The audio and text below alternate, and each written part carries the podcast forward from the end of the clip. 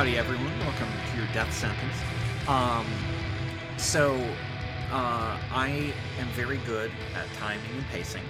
So, a mere, I think, three years after my first solo episode, I'm back ready to give you my second solo episode. And, true to my word, it is continuing my series on the uh, uh, complete works of Kazuo Ishiguro.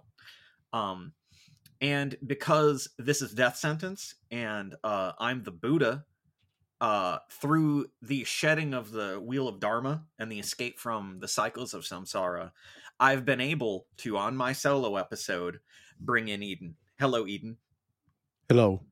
now We are we are one, so this is still a solo episode. That's right. Um, many aren't capable of understanding the powerful techniques that I wield, but I've watched every episode of Dragon Ball, and so I've got crazy techniques that you ain't even seen.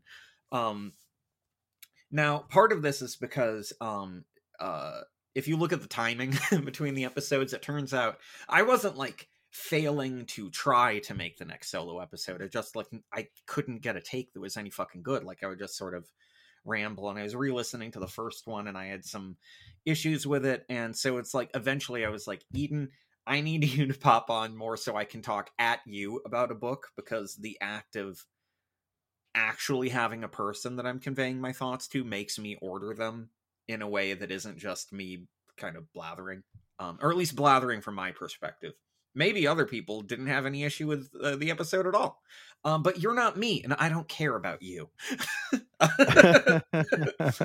also, like he already had a ghola of me. That's a clone from the Dune universe. that's true i Um, did yeah So you already had a ghola of me, and like you're not you're gonna use it if you have the ghola, right? yeah i mean that's why you make them i mean like you ain't Exactly. got all them duncan idahos just to look at although duncan idaho Yeah. very beautiful um beautiful man he looks like shit Indeed. actually technically in the in the book they they describe him as looking like a rugged fucked up piece of shit but Some people like that. that's right that's true you know the I'm, um, I'm not gonna kink shame them because I'm a ghola and subservient to your will. That's so. right. Um, I'll kink shame you, but that's because I'm of the elite mind that thinks that all sex should be illegal so that it's hot to have any sex. Mm, especially on TV. Yes. It's always forbidden, and that makes it hot, even if it's normal. Yeah. So the next book in Kazuo Ishiguro's um, body of work. So the first one was A Pale View of Hills. Um, came out in the mid to late 80s. I think that one was like 86. Um, let me Mhm. find. The next one is um, An Artist of the Floating World, which came out in. No, this one came out in 86. So I guess the other one came out in 84. Something like Th- that. this is not the King Arthur one, right? No, that in that in fact is his second to last book. Um, Mhm. So it's going to be a bit before I get to that one. Um, so before I get into this, first I want to talk about how weird my brain is. So um, I had been deciding to do this whole series on Kazuo Ishiguro because, um, like many instances of great epiphanies on my end, um, someone said something that was so dumb that I was like, that can't possibly be true. I'm going to fact check you as hard as I possibly can. Um, hmm and this was in the midst of me reading all of Kazuo Ishiguro's stuff just on my own. So, um, uh, probably have a similar history to it that um, Gareth had, and maybe a similar one to you, Eden. I know at least one point is going to be more strongly um, bound up between me and Gareth. So, if you go to a graduate English program, um, you will at some point read either all of or chunks of the remains of the day. It's just a, it, it's a massively acclaimed book. If you're studying contemporary English literature, it will come up. Um, famously at a book or not a book. I have famously had a movie made out of it. I'll discuss that on the episode about it. Um, because it was cryptically inaccurate. Like it, it, it was fucking weird of the decisions they made. Then I kind of forgot his name and a number of years later never let me go comes out and that became like the, a huge book that's one that i get I, we haven't i haven't checked with you eden but i guarantee you've read that one Yeah, yeah. yeah yeah again you can't you can't avoid it. It's like a massive meme, right? yeah it was like eh, literally anyone who read books when that one dropped got it handed to them by someone Um, and the name was familiar to me, but I didn't quite remember exactly who. I think I may have double checked and been like, "Oh, this guy wrote Remains of the Day." Um, and that one was one where people would talk about it in a way that I was like, "That can't possibly be correct." Um, and you know, I'll get to that one when when it's that book's time. But then, uh, at some point much later, my my partner, who is we're getting married in May, but we've been living together for like six or seven years, so we're basically spouses already. Um, was starting to read uh more literary stuff after being in a relationship with me for a bit and one of the things that they did as just sort of like a pet project was picking up works by nobel laureates like it didn't have to be a specific work but it was just like i want to get a feel for what people in that world of literature look for and appreciate within literature um, and then you know maybe I'll like it too, um, which is the the best kind of open minded way to go into it. Where like you might go, well, now I get what they look for, and I think it sucks, but you know I I understand it.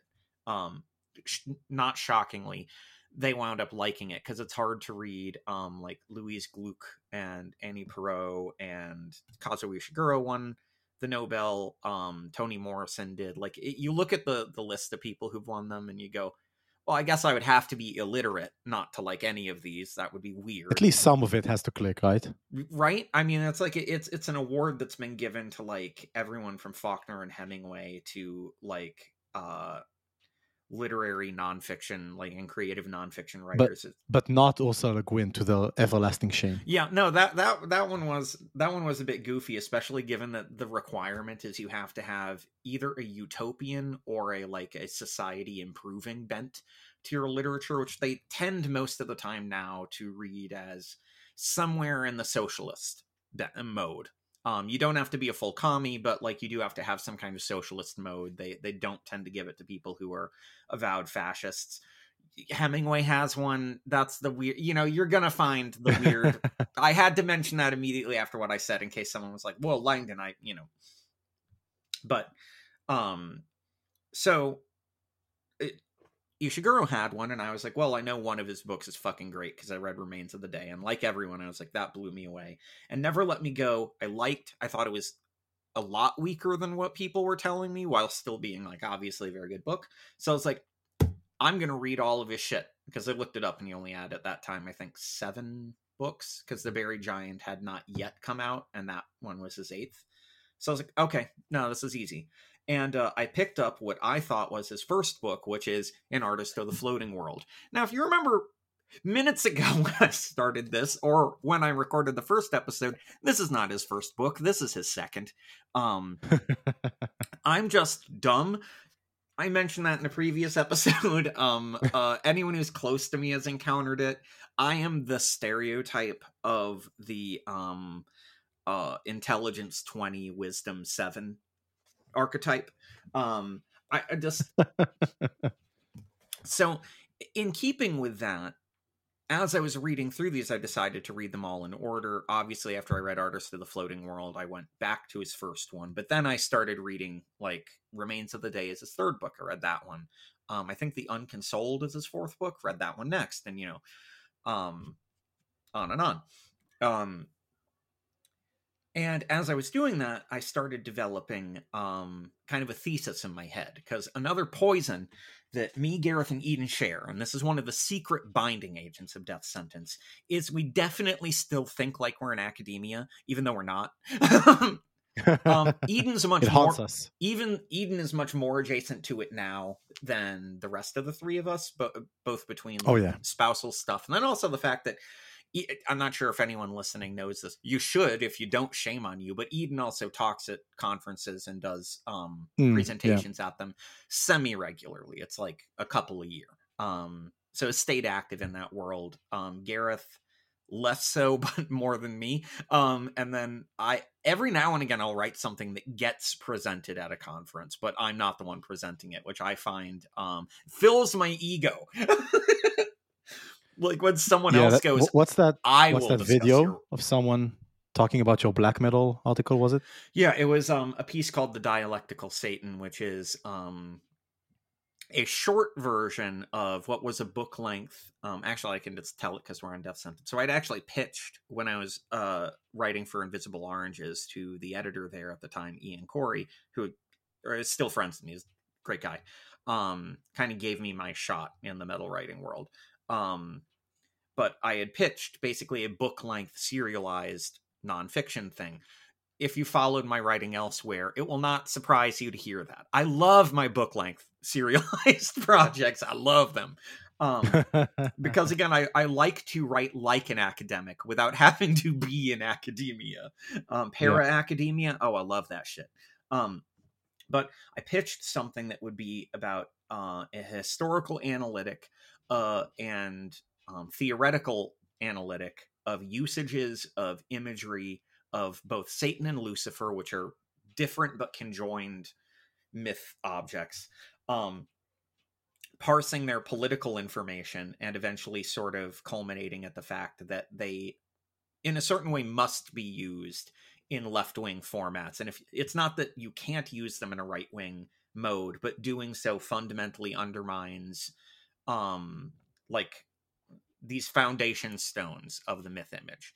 Um, and presented the the bullet pointed outline was six pages long um and i started writing basically what the prologue would be so it's like a prelude manifesto type thing to be the opening and then the rest would follow and what happened without naming any names uh, I ran into editorial hell, which a writer like mm. me often runs into because, like, especially in a metal website where they're used to, like, oh, it's, you know, 1200 words about a record um, and that's like a longer review is like 1200 words.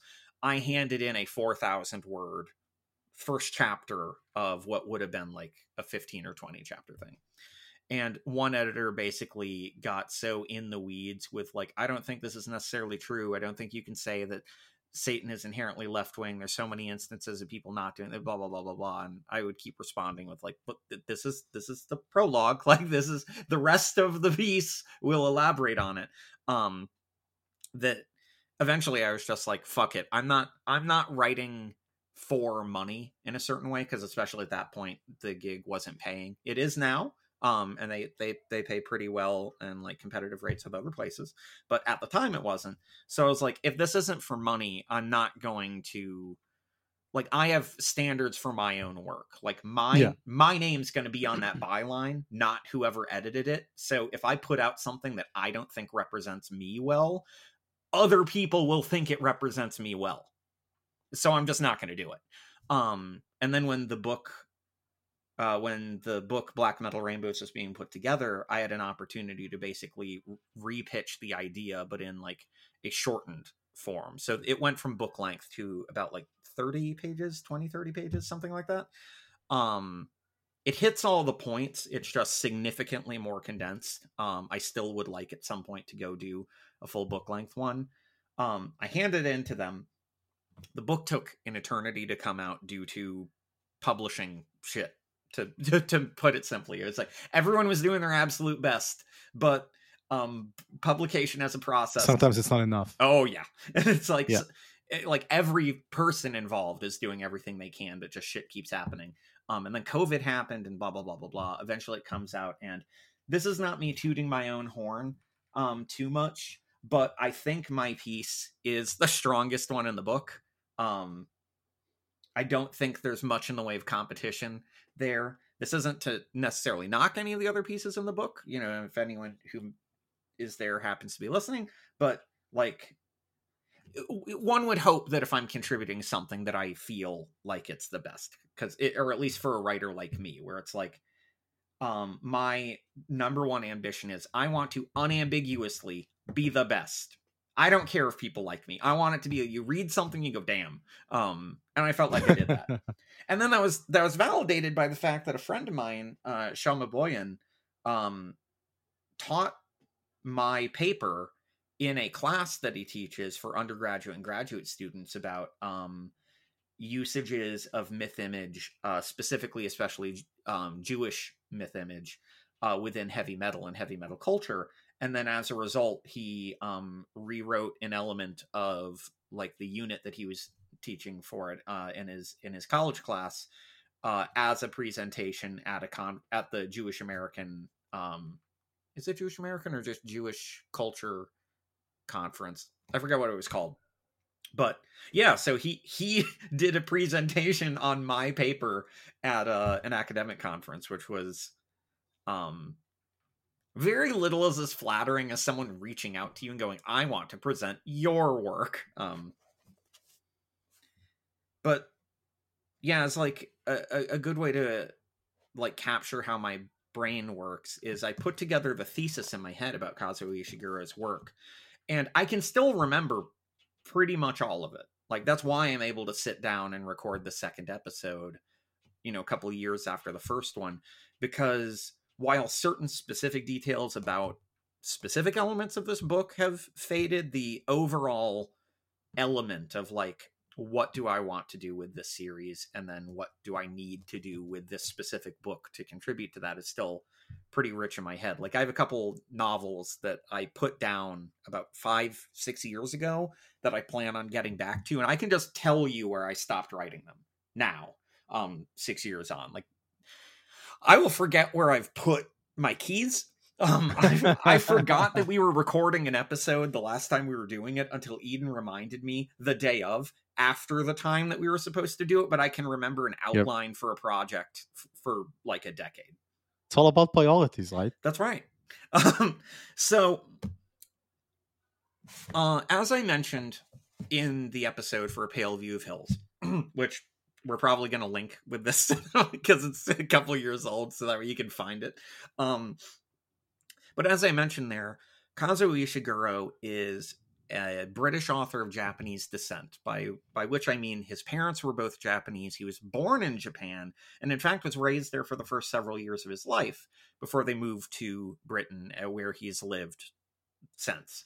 Um, and despite this, only two of his works strongly and immediately engage with Japaneseness qua Japaneseness. Um a pale view uh, those being his first two novels. Um a pale view of hills was written i think as like his mfa thesis and then it got polished up to be published if i remember correctly. I could be wrong there. But that one dealt specifically with a japanese immigrant coming to britain and certain um elements that were lost there um a brief recap of that one is it's a woman who has two daughters one of whom has committed suicide and the other one doesn't speak to her. Um, they live in Britain and she recounts basically her life in Britain, or not Britain, her life in Japan before coming over.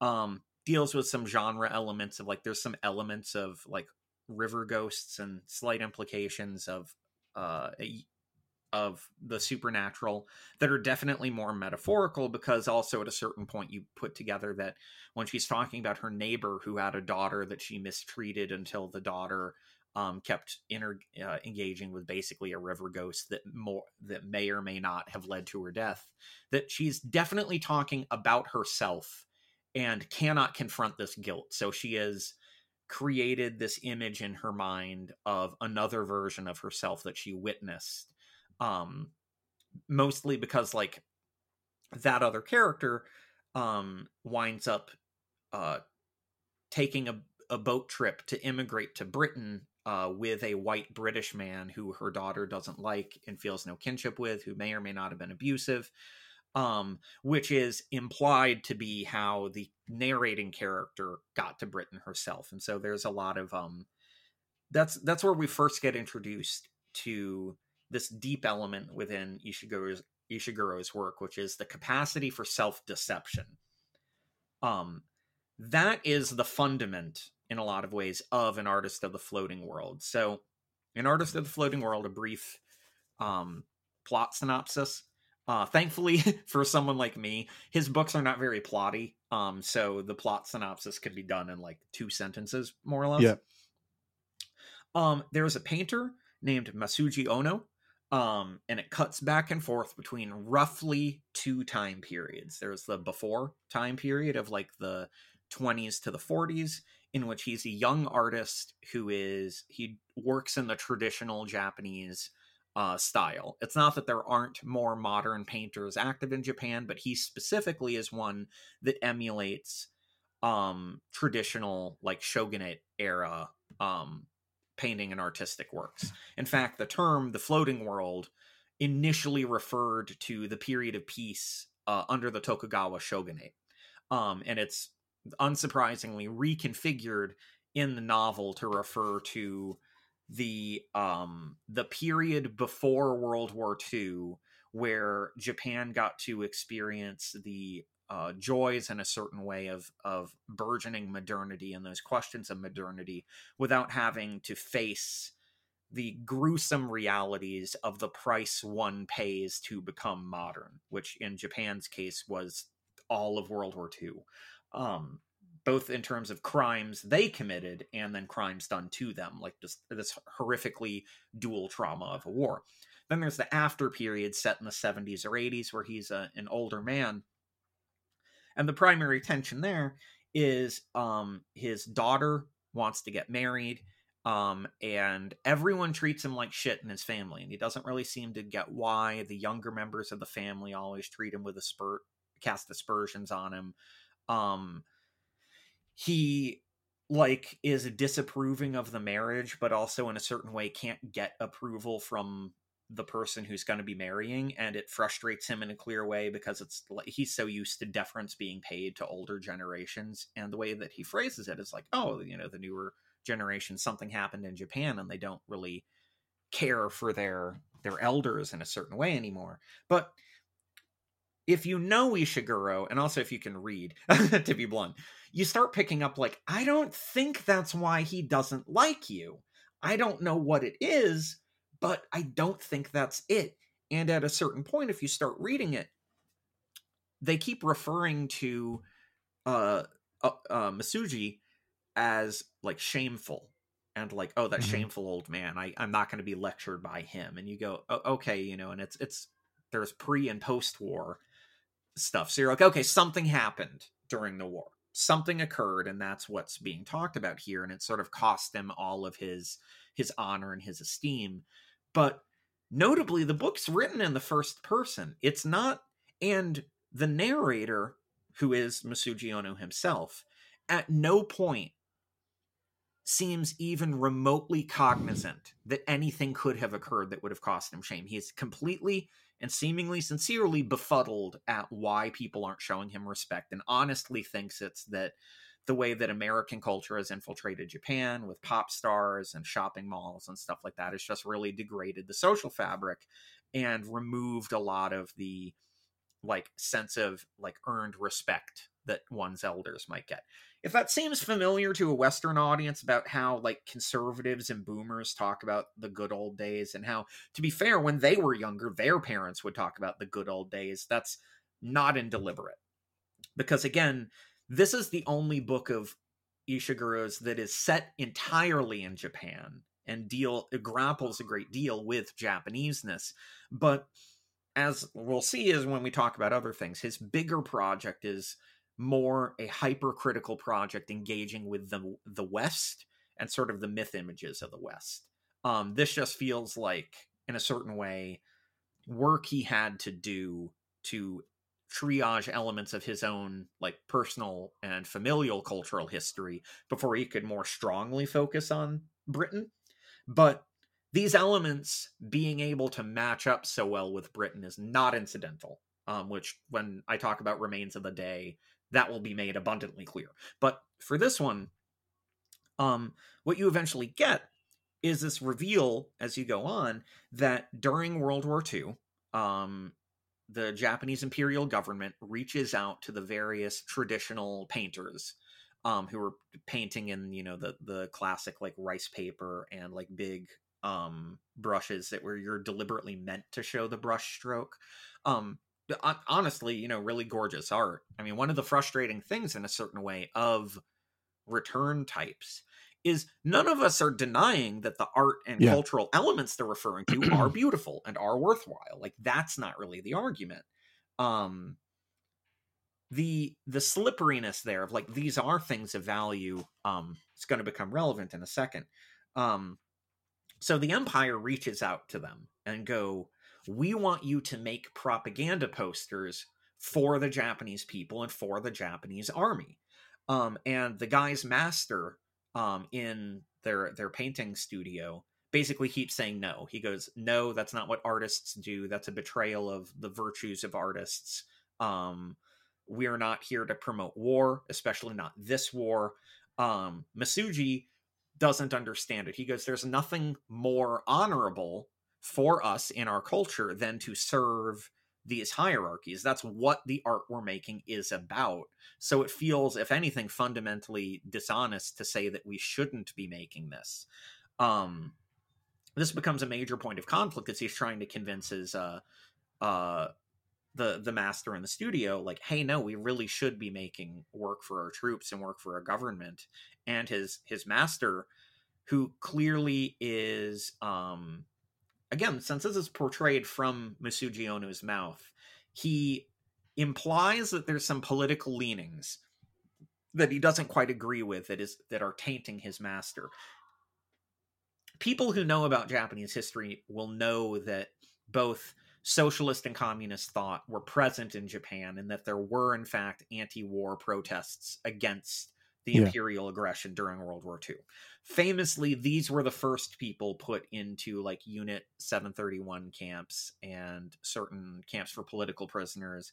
Um, unsurprisingly, like every government, when it gets into such a severe and ideologically potent war will make political prisoners um, and then torture the ever loving fuck out of them. Um, As they do. Yep. So, um, Ono does something, and the master is removed, and they're working, and everyone starts treating Ono real weird at the uh at uh the um the studio. If you're not dumb, you can figure out this man has sold out his master uh, to the secret police for for his political leanings. There's then another person in uh, in the studio who is like his artistic rival in kind of a positive sense like in in the way that like you meet someone who's very similar to you and they push you to become the best version of yourself uh and yeah like and, a mirror image. Exactly. Um uh, he sells that guy out too. Um famously he sells that guy out uh, after it becomes apparent that the government really likes Ono's work. They really think that he's making really strong propaganda stuff, and that like if they can just really give him the juice, they can go further. And the guy basically complains about it and is like, "I feel really gross. I think our master was right. Like this feels wrong." And um, surprisingly, he isn't there the next time that they, you know, all sit down to get to work. Shocker. And Notably, no one sees him for decades. Um, or at least Ono believes that no one has seen him for decades. So the war finishes, and the nature of Ono's disgrace starts becoming a lot more apparent to us, even if Ono himself, the first person narrator, never says a goddamn word about it. The rest of Japan, and this is this is a real historical fact outside of um, ultra conservative spaces, they look back on the imperial period of Japan and especially the level of imperial aggression with a tremendous amount of shame. Um, that's one of the reasons that the Americanization uh, during the occupation and after was able to be as successful as it was was because there was a fractious feeling within Japan regarding Hirohito and high command and the nature of um, Japanese action. We get presented the myth image that there was this monochromatic social fabric that all loved you know, oh, I can't wait to be a kamikaze pilot. Not true. We have letters from kamikaze pilots writing home saying they're fucking terrified of what they're about to do. Um, oh, everyone yeah. supported the war. They never would have surrendered. They they thought uh, Americans were going to eat them. They may or may not have thought Americans were going to eat them, and frankly, that may or may not have been like untrue if if we had done a ground invasion because American armies routinely do really fucked up things. But um no, there was there was large peace demonstrations until they were violently cracked down on. Um in fact, uh the writer of Akira um writes pretty uh, cogently because he was part of anti-war um, protests, uh, not during World War II, but like uh, he was part of anti-war protests and had um, like uh, like masters and mentors in those environments that also protested, including against World War II. And so there is this long legacy of Japanese uh, communist and Japanese socialist protests against those that were then violently cracked down on. Um, the fact that Ishiguro is invoking these without naming them and doing so through the voice, the mouthpiece voice of someone who was an imperial puppet, um, reveals an important part of his politics that of Pale View of Hills didn't strictly reveal. So if a Pale View of Hills focused on how like Japanese cultural environments of patriarchal shame and familial shame uh, work to silence the the pain and confusion that people feel and don't allow them to actually mitigate it. Meanwhile, the supposed openness of the West also doesn't seem to help us resolve pain. It helps us hold pain and communicate pain, but not necessarily to resolve it in a gainful, productive way. Here, he takes a substantially more political bent, that he's looking at the ways in which machinery of fascism um, seemingly slowly appear in front of people, and the mundane reality that at no point, it's all written from Masuji Ono's point of view, so we know this. At no point does he consider himself evil at no point does he even think like, oh, you know, my compatriot's going to get the bejesus tortured out of him, but you know he deserves it because he doesn't you know support the country enough there's certain language that we on the left will ascribe to right wingers and that to be fair we can even catch them using sometimes that if you were to follow them day to day they largely aren't thinking which is yeah. a little which is a little bit weird to think about i think for some people that that the machine these machineries of evil do not require someone to sit and constantly think actively malicious, actively violent thoughts. All they need you to do is in the moment of duress make the right choice for them. And it doesn't even matter if it comes from a place of hate or a place of um mundane self-interest or anything like that. That's how these engines operate. I mean, we even get to tie back to conversations that we were having about um, Israel and Palestine, which obviously is still really fucking heavy on our minds. Um, yeah. The vast majority of the Israeli populace is not actively carrying out colonial violence. And so presenting that as as the truth is is quite misleading. This doesn't mean there isn't a contribution, however, but the contribution yeah. is very similar to the way that a lay American contributes to American colonial violence, mm-hmm. where it's like if it was something that was present in your day to day life that you could see, that you could pinpoint, that you could make discreet, you could stop it, you could confront it. It it needs to work. The way that these structures have to operate is it has to be a slow, continuous, sort of through the back door operation. That it's in the case of um uh in the case of the West, it's the way that uh like tax dollars for uh, in the U.S. and Canadian economies get tied via pork on bills to generate the uh, the foreign payments and foreign investments and payments not just in money but also in bombs, in jets, in tanks, in engineering information that make the colonial violence in Palestine possible. And it's like you don't even have to consent. All you have to do is go buy stuff. And it's like this isn't necessarily to invoke the liberal idea of like, well, then just go change the law.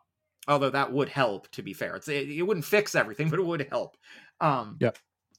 But it is to say that like this is very similar in any kind of place of of imperial violence. Like you, honest to God, you can even have people who abhor the violence, but so long as they are performing certain mechanical duties, they will contribute in certain ways. Now, obviously, Masuji is a bit further than that. He sold out people to the secret police. That's that is demonstrably worse than paying normal taxes because you don't because taxes aren't optional. It's not like you can go, nah, I'm protesting taxes by only paying you the object price because the store just won't let you buy it. Um and also, you know, selling someone out to the secret police to go get fucking tortured is worse than buying a candy bar. It just is.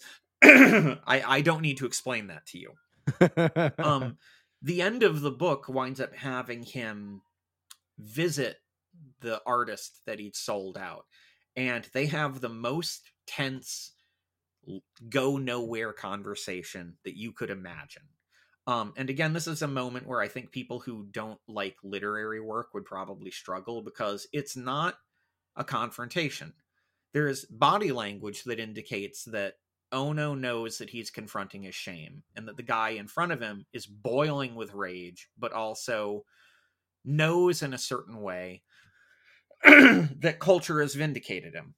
That like this man is treated like a guy who martyred himself for political beliefs and as much as that's a brutal sacrifice he is at least defended culturally and through the the the honor of the modern day where it's like by the 60s 70s early 80s as japan became a rising economy um it became sort of this common view that the vehicle that led us to become this rising economy is good and the imperial format which nearly got us destroyed is bad. The the dual the dual thought about the dropping of the nuclear bomb in Japan which is um this is as an american my stance is pretty simple. It was so fucked that we did that. It was just evil yeah. to get that out of the way. The japanese understanding of it is slightly different um in that it has a a, a stunningly remarkable amount of nuance that you would not that frankly isn't necessary in the wake of something so horrific being done to a people. And that's that while the dropping of the bombs was absolutely horrific like it is uh, no doubt especially the number of civilian casualties both in the blast and in the years and years after the blast like you can't argue that that's not a horror um there is a sense of cultural shame where it's like we weren't nuked for no reason. We committed these war crimes in Unit 731, in Nanking, in Manchuria, like throughout the body of China, throughout Southeast Asia. And while the bombing itself was not because we'd carried out these crimes, it wasn't like stated that this was a tit for tat. There is that sense of like how can we who are so guilty of so much violence take too strong of a stand against a reciprocal violence done unto us and that that's a level of nuance that like only those in the guilty seat so to speak um sort of can have of that like it, it, it clearly at a certain point this isn't just um, a real thought within the Japanese social structure, which at that time it was like um, the fact that Yukio Mishima, um, brilliant, brilliant author, um, deep and avowed fascist, kind of good that he's dead. Um, the reason why his military coup, where he wanted to reinstate um, the the imperial form, not just having an em- emperor, but like specifically the imperial form of like the shogunate slash, if we, if we really want to be serious, World War II. Yeah.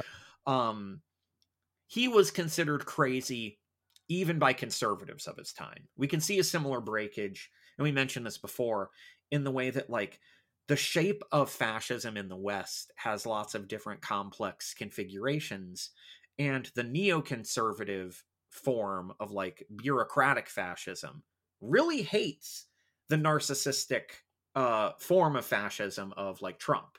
That's why you get things like Rumsfeld and George W. Bush, avowed fascists, bad people, really, really hate Trump because it's like that's not the way that you're supposed to be an evil piece of shit in their book. Mm-hmm.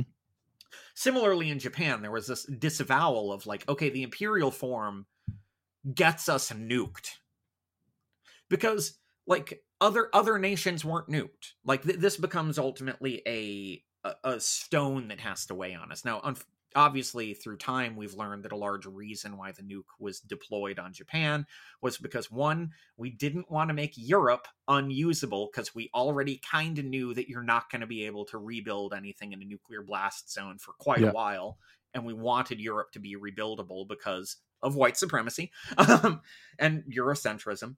Uh, and then also we wanted it to be done as close to uh, Russia as possible to to freak them out, um, which didn't even really work because they had already learned that we had the nuke before then, and it, a whole bunch of shit. So but um so he has this confrontation that isn't really a confrontation and when he returns back to his family all he says is basically like i went and i um i talked to him and uh yeah we had a chat and uh yeah i think things are okay now and he says it in a way that again without he is too prideful to say i confronted this thing that's been weighing on my mind for decades. But like you the reader know that like oh in retrospect you've been so evasive about this topic. You can't he never even mentions I sold out my friend to the secret police. I went drinking yeah. with this guy every day for years, and I still sold him out because he gave me a career advantage.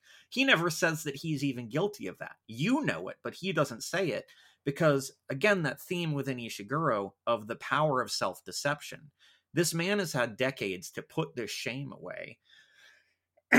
but only as much as one can ever put shame away. They know the guilt, but they cannot name it because naming it would mean facing it, and facing it would mean having to accept it. And he wants nothing more than to just walk away from the guilt.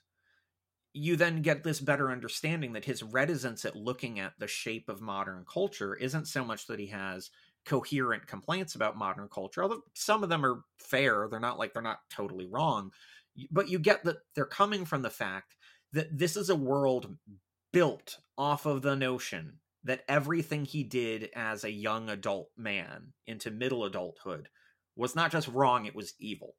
And that everyone knows that he's guilty of that like his daughter will only kind of defend him um, and in the sense of like, hey, that's my that's my dad, um, or it may have been like her, her his granddaughter. Um, I forget the exact relation, but it's pretty much just like, hey, that's my family, but not, hey, you're wrong. Hey, no, he's actually a decent person. Um, and likewise, when he conveys to his family, I went to go see him.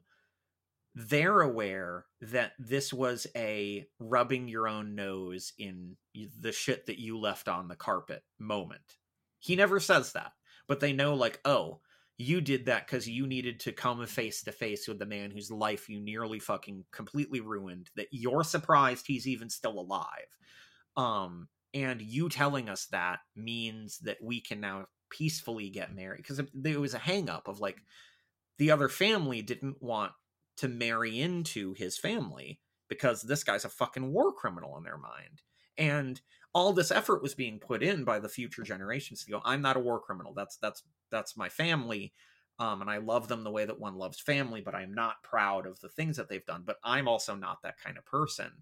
And it slowly dawns on him that he will fuck over his own family if he doesn't confront this this monumental shame that everyone is aware of. And it speaks to one of the tremendous potencies that Ishiguro has of how much within a novel of his goes completely unstated.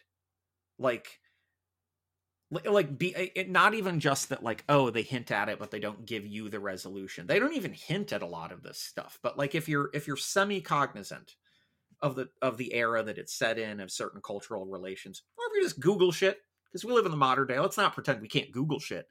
Um, it starts swimming up and the book all of a sudden unlocks. The fact that nothing happens in this book it's a bunch of a guy remembering how he would paint and then remembering conversations where his family's kind of rude to him and then it ends. Nothing else happens. But you put all this other stuff together and you start seeing it um as a man who is riven with shame at all moments um, who is driven by the desire to escape shame, to wield shame against others. Um, the kind of dark, nearly erotic thrill he gets from selling out his uh, compatriots and then having to face in the cold light of day, you know, the fruit of that. this was a hell of a book to be the first real time I read Ishiguro because I mean, outside of grad school, outside of like the buzz of Never Let Me Go, this was the first time I just went, I'm going to sit down with a book of his and I'm going. And it was after reading this that I was like, I'm going to read all of the rest of his work because it that was a thing that had been missing for me for a while. Not that I don't and haven't hadn't read literary stuff before, but it's like I can't describe how big of a shift this book and everything for me with him that came after of a shift he sparked in me in my writing of like how do I want my written work to move, to feel, to to operate. Um it's also a thing that reminds me so much of um why and I mentioned this in episode 0 of our uh um Book of the New Sun series. mm-hmm. I mentioned to a lot of people that if you're most familiar with genre fiction, if you read, you know, really plotty and plot heavy science fiction, fantasy, some horror stuff, you know, you've read your R.A. Salvatore, you've read your Robert Jordan, you've read George R. R. Martin. This isn't to knock him as a writer, but he still he is less literary than Kazuo Ishiguro. I think he would admit that too. I don't think that's a sinking criticism. Oh, he's less literary than the guy who won a fucking Nobel. Uh, you know. Yeah. Eh, um, but Gene Wolfe really is in so many ways like the decoder ring for what differentiates literary fiction from genre fiction. And it's not the fact that there's a spaceship.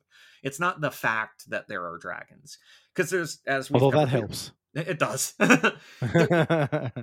Because there's plenty of really, really tremendously brilliant um literary fiction that happens to have all the genre stuff that is a sci-fi book, that is a fantasy book, all that kind of stuff. Um, Ishiguro himself has a couple, like we already already discussed his slightly horror book, um, horror more in the A24 way than the um, splatterpunk way, but yeah. um, he does have a fantasy novel. He has a gumshoe detective novel, which I'm going to mention. He has a kind of sci-fi, two kind of sci-fi novels in that they are sci-fi, but they really don't care about the sci-fi part of themselves. Um, to be fair, most great sci-fi doesn't either. Um, but Gene Wolfe, you really can't read Book of the New Sun without eventually learning how to read like a literary, the, uh, like a like a literary fiction reader, because so much of that book, as we covered, occurs between the lines, underneath the lines, is an unstated thing that you pick up through innuendo, and that he wants you to linger on an image but let you feel trembling in this weird way swim up inside you. What does that image mean? like we were talking the other day while watching um this movie called The Circle of Iron with David Carradine, and it was supposed it was the first posthumous Bruce Lee work that came out, um, but it was just one that he wrote but it's also one that he abandoned because people kept fucking with the script. Long, weird process there. we're watching it, and there's a scene where a guy's battling a bunch of ape men in a cave. And me and my boy Preston, who I introduced Gene Wolfe to, and immediately after he read Book of the New Sun, Gene Wolfe became his favorite author, and he immediately got really into literary stuff. As happens. Um, Gene Wolfe gives you the bug um we were like oh no bro you can't fight those ape men. You ain't got the claw. They only will uh respond to the one who wields the claw. Yeah. and then like after he fought the ape man and had to leave he was like oh he hears the thundering in the deep and he doesn't know what that is right now but later he will and that's why he's leaving. Yep. Um but like the way in which Ishiguro structured this novel just was so deeply spellbinding to me and the way that it was because it, it also followed that mode that we see some people get really tired of and i get but i think is ultimately necessary. Which is writing about evil structures of evil structures of fascism from the point of view of the people doing it. Because we have this um the common complaint that i've seen is i'm tired of seeing stories where the nazi in modern day is um like he's apologetic um and you know he he wishes he could make it up to everyone because that's regretful not, yeah the whole regretful nazi thing. And this shows i think one the power but two the necessity of things like that but when they're handled correctly for lack of a better word um because like so many things i think the real issue isn't that archetypal form, but how people use that archetypal form. So in this mm-hmm. case, it's someone who was part of a fascist state who sent people to death camps who only miraculously survived. The guy comes back and he's um he's wheelchair bound um I know the current contemporary discourse around disability says that people should be referred to as wheelchair users. This guy's not a wheelchair user. This guy's wheelchair bound. He is. He has a lot of angst about being in that wheelchair. Um, it, it is not rejoiceful at all. Um, and it's it's harrowing to hear him described because it makes it abundantly clear to you, like, oh, this all happened in the fucking camp. Um, like this guy got tortured and is like it, it's either a miracle that he survived or a curse that he survived. It's nothing in between. but the the demonstration of him, I'm actually going to read a little bit of back the back blurb and then critique it. He relives the passage through his personal history that makes him both a hero and a coward, but above all, a human being. Hmm. Uh, that blurb is very bad. Um, yeah. be blunt. Yeah. But if I had to read uh, one of my autistic uh, traits that many find annoying or insightful, um, or both, is I like to look at something that people say and go, if I were to try to convey the same thought, how would I do it to make it better? And in this case, I would strike hero. This man is not a hero at any point, even in his own narrative. Um, but that notion of the human is is I think the fundamental component here is it's not portrayed as he's a magical like he's not goose stepping and going like i can't wait to do racial violence. I'm so horny for racial violence. Like he, he's not because that's the other thing is we sometimes even when presenting nazis and things like that present them as cartoon characters.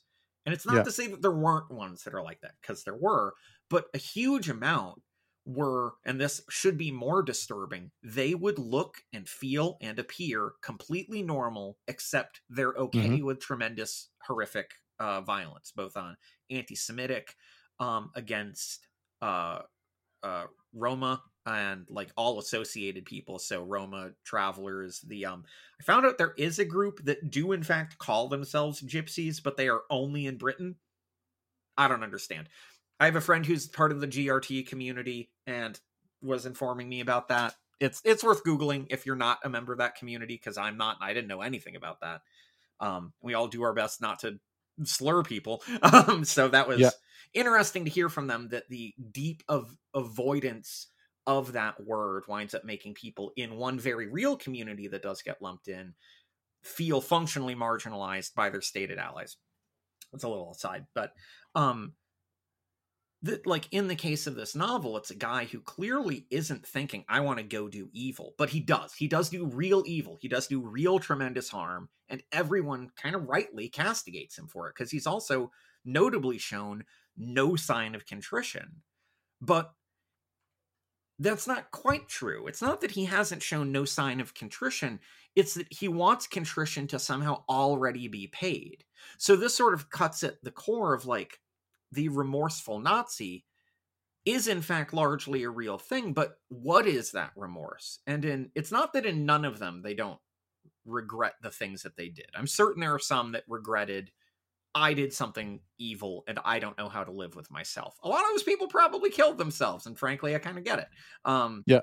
But so many of them definitely had regret, but regret of a specific form Ironically, someone who talks very well about this is Arnold Schwarzenegger growing up hmm. uh, in Austria uh, after yeah. World War II, where the ex Nazis would look ugly, ashamed. You know, uh, they would drink a lot. They would be violent at home um, because they couldn't really bear what they'd done. But the way in which they couldn't bear what they'd done was this fact of looking around at the culture around them and going, I am a loser. I lost. I bet everything. I bet my moral fabric and the way that I would be viewed in the future on this thing. And I lost. I can't get this back. Um, and we have this myth, and not really a myth, but we have like a half myth that most Nazis got sort of picked up by governments and given cushy government appointments and weren't really punished for what they did. That's not quite true. A number were, um, which is horrific and horrible fuck you operation paperclip and all the various versions of it. Russia even had a slight version of it which is god awful. They did send most of their nazis to jail but they hired a couple and that's more than fucking zero which is the amount it should have been. Um, but there were a large number of regular people who, similar to Confederates after World War, uh, after the Civil War, the reason why there are so many bandits in Wild West stories is because they take place after the Civil War and having served in the Confederate Army was a punishable crime. And so, so many people abandoned their families and just horsed out west and would lie low and rob people because if they went to a regular city, they'd get arrested. Like that's that's literally where that image of the Wild West bandit comes from is people Mm-hmm. fleeing. One of the most common war crimes that you can commit, not in the lay sense, but in the like legal sense of having served in the army that lost. That this is a Yep. punishable crime. and so the reality of that remorse is some people are legitimately remorseful because if you leave someone alone for decades to confront the world that emerges after them, they might have that epiphanic moment. Now, it's a different thing whether that epiphany is enough. Um, completely different conversation, but a number will still generate remorse, but the remorse is one of self hatred. it's not of the kind of redemptive remorse. It's in the sense of I look out and I see me being a loser cast back at me. I see that like I will go to my grave and people will think that I'm ugly, stupid, and wicked. And there's nothing I can do to fix this. And the amount of like rage and that can contort within someone. This the fact that Ishiguro was able to convey that much anger and self-hatred in such a muted way i think would trip up certain kinds of readers but to me was so like profoundly powerful it felt like i was getting punched in the back of the head. It was um psychotically brilliant in like how it portrayed the psyche of the self-deluding person we even see this culturally in the way that again a lot of people consider themselves above it but we've been seeing people try to like culturally rehabilitate George Bush after Yeah. straight up crimes against humanity. Um, Yeah. we've been seeing people try to swipe under the rug um, crimes that Obama had committed that were similar crimes against humanity, not always exactly equal, but many that were in fact equal. Um, we even see this in local uh, scene politics without getting too into bullshit that I don't even really care about anymore. But with people that will be crass and manipulative to the great damage of the social fabric around them. And then they will be cast out, but seemingly only by other people that are equally as crass and self centered and damaging to the social fabric around them because it becomes this cycle of narcissistic figures who whip up sort of like miniature cults of personality around themselves that they weaponize against each other in territorial squabbles. Nirvana wrote a fucking song about this. This has been present in punk and underground and metal circles since time immemorial because it's a human problem. It's not a it's not an art problem. Um that intense political focus here that his anger is at a formulation of fascism and his rejoicing is in a formulation of socialist resistance i think might get i think might lead certain people to read an artist of the floating world um, and especially certain people, it's like barack obama went buzzy about ishiguro because a bunch of people did um, I think it might lead to the thing that a lot of people perceive him as, which is ultimately like a liberal writer.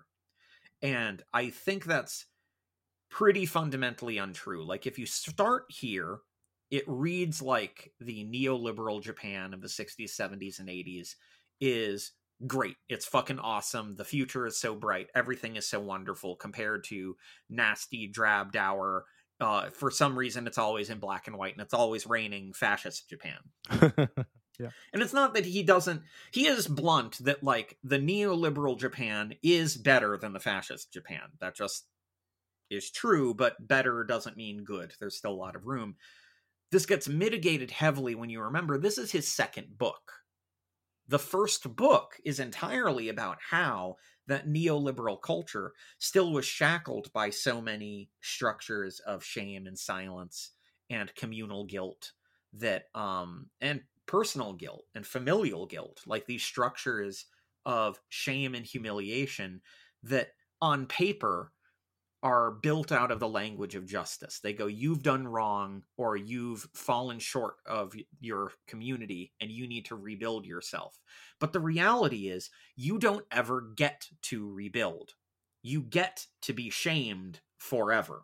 These are shames yeah. that don't wash out. And these are shames that anyone can wield against you. And this is why the suicide epidemic becomes so high, because you can't ever wash it clean the only thing that washes it clean, and they presents it in a pale view of hills, is suicide.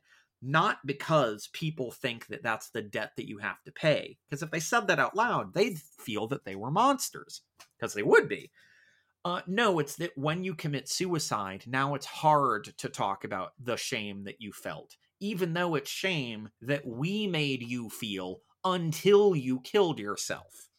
So again, it becomes that that level of self-deception that like death doesn't pay the price because the price is death death pays the price because if i confront that my actions shaming and humiliating you publicly so continuously made you kill yourself i would realize i too am guilty mm-hmm. and so when you add that in he is not he's not saying the world that the japan became after world war ii is magically great. Um, it's just him beginning here with these two works to lay down the stones of thinking in these macro scale societal ways, but doing so through these miniature portraits. So, like in A Pale View of Hills, it's about a woman and her relationship with her children, one of whom has passed and one of whom hasn't. In fact, it's unclear um, depending on your read, in a pale view of Hills, whether she has two daughters or whether it may in fact be that while she says out loud, I do have two daughters, the other one's mad at me because her sister killed herself. That other that other daughter doesn't speak to her anymore. It could be that this is a figurative kind of suicide where it's like you've distanced yourself from me to the point where it feels like you've died. Um, in here, it's the portraiture of an old man who is forced by society to face his guilt again and again and again, but refuses to do so because he isn't strong enough to face that guilt. Mm-hmm. He just simply isn't. Um, he should be, and his the only thing that makes him do it eventually is the fact that his his family needs him to. And this isn't even presented as a rejoiceful thing. His his family is happy that he did it, but it's deliberately left feeling a little bit sour where you're like you you're a cowardly piece of shit. Um this sets up really well where Ishiguro will go with his next book The Remains of the Day which in so many ways is a recapitulation of an artist of the floating world nearly point by point. Like there's so the similarities are like 70% of the book is nearly the same and nearly exactly the same but the difference is the remains of the day is set in the aristocracy of the old world of old money in England during the rise of fascism, as opposed to uh, the sort of uh, culturally conservative and culturally uh, uh historically leaning uh, branches of Japanese culture. Um, it's about at that point that the project of Ishiguro is being sharply critical of how fascism transformed into the neoliberalism of the 20th century, but did not satisfactorily dissipate, starts to really come into focus. But these two works, which are the sort of the close of the deeply Japanese wing of his work, offer a lot of, I think, necessary decoding information that uh, primes us to properly read what comes after. Uh, and that's an artist of the floating world by Kazuo Ishiguro. Um, so as outro music, um, it's the end of the year uh, right mm-hmm. now as we're recording this. So there aren't yeah. there isn't much in the way of like new records. There are a couple. Um, I I have uh, 25 tabs open of new records. Um, there's not much per hour world. We're like I don't know how many records you listen to on average in a week when going when in the midst of like music review season, but enough, right? yeah, uh, well into the double digits. Um, oh yeah. Uh, So I'm actually going to reward myself and with you guys with um, a much older record. This is um an old, I think Swiss punk band called Cortex. Um Hmm. that uh they're a hardcore band that also dabbled in post punk and goth rock and uh from the late 70s into the mid 80s. Um really fantastic stuff. They famously got covered uh by In Solitude on In Solitude's last record. Um, the final track on the final album by In Solitude was a song called Jesus i betong, um, which was originally by Cortex. Um, the one that one's worth checking out. Fucking love you in solitude. Fucking miss you. Such a good band. Um, but I want to play for you guys the Cortex version. Um, thankfully, if you're into supporting music, um, their stuff's on Bandcamp. If you're not into supporting music, their stuff's on Spotify.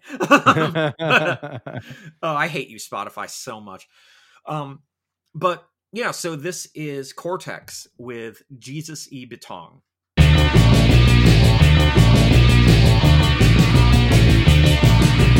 Come on.